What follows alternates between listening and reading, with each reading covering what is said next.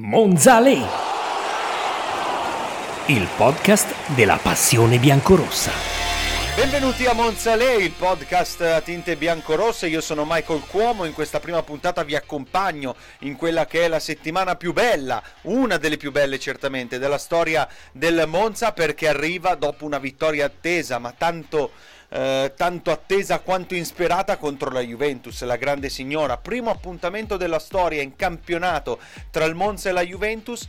In casa, in Brianza, arriva la prima vittoria in Serie A della storia brianzola e questa arriva grazie a un lavoro, quello di Raffaele Palladino, che in cinque giorni è riuscito a cambiare volto, anima a una squadra che sembrava ormai svuotata di tutte quelle che erano le sensazioni, le emozioni, la forza che aveva dato questa promozione dalla sera di Pisa a tutta l'estate. Ed ecco Raffaele Palladino che in questi giorni eh, ha vissuto e ha avuto sicuramente tempo per eh, rispondere quantomeno a tutti quei messaggi che gli sono arrivati da quando martedì scorso Adriano Gagliani ha deciso di affidargli la panchina. Tantissimi, non ha avuto tempo eh, per rispondere a tutti, ma soprattutto ha avuto soltanto il tempo per dedicare a Instagram due messaggi, uno di ringraziamento alla sua nomina da allenatore della prima squadra e uno di ringraziamento a i ragazzi, alla sua squadra per la vittoria. Tra l'altro aveva promesso prima della partita,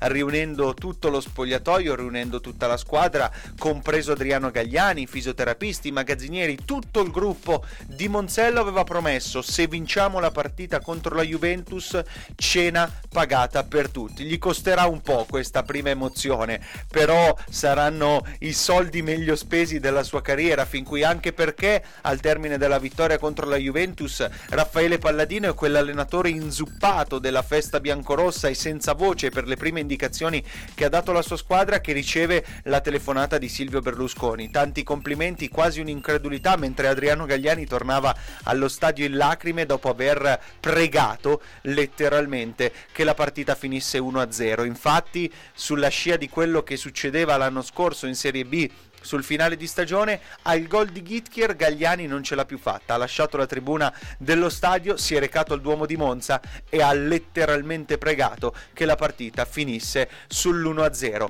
e quindi tre giorni di riposo poi. Faceva parte anche questa della promessa di Palladino, un giorno di riposo in più rispetto ai due inizialmente concessi e cena pagata. Della cena pagata abbiamo già detto, fino quindi a mercoledì la squadra ha potuto riposare, ha potuto ricaricare le batterie per il grande impegno eh, speso contro la Juventus, impegno di gambe, impegno fisico, ma soprattutto anche mentale per restare in una partita così complicata, per gestire emozioni tensioni e pressioni così ampie, mai vissute prima. Ecco, in questi tre giorni Palladino avrà un po' metabolizzato quella che è la sua nuova vita, oltre, eh, ripetiamo, a rispondere a tutti quei messaggi eh, che, che il mondo del calcio gli ha voluto dedicare in privato e non solo. In questi tre giorni di riposo spicca però un nome, anzi due. Il primo, quello di Andrea Petagna, che non è disponibile, che è fermo per un infortunio, che però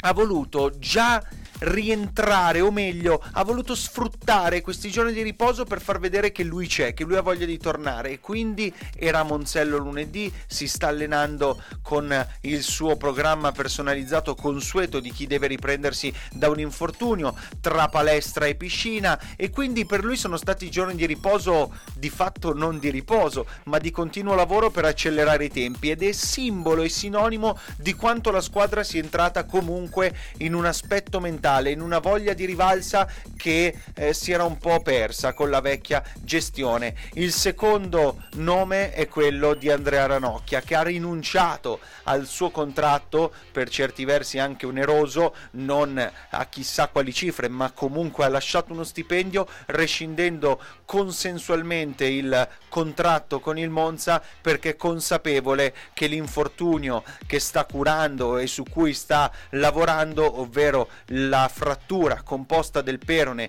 rimediata a Napoli è un qualcosa di molto complicato soprattutto per uno della sua stazza e della sua età.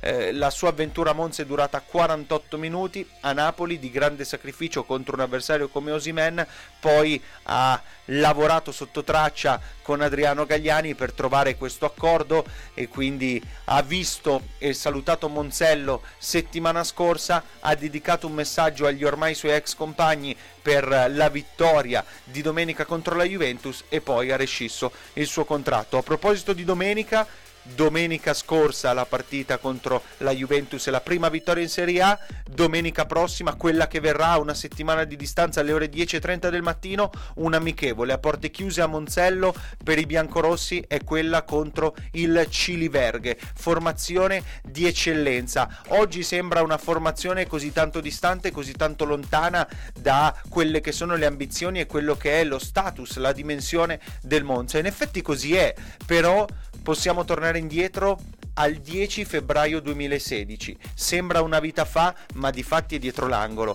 Il Ciliverghe Mazzano allora era in Serie D, il Monza anche, e viveva tra mille difficoltà, tra esoneri e cambi di allenatore, una situazione societaria, eh, diciamo così, di ordinaria amministrazione. Non andavano benissimo le cose, tant'è che allora, all'allora Brianteo, oggi U-Power Stadium, la partita finì 1-3, 3-1 per il Ciliverghe Mazzano. Ripetiamo, era il 10 febbraio 2016. Sembra una vita fa perché oggi la vita del Monza è tutta un'altra.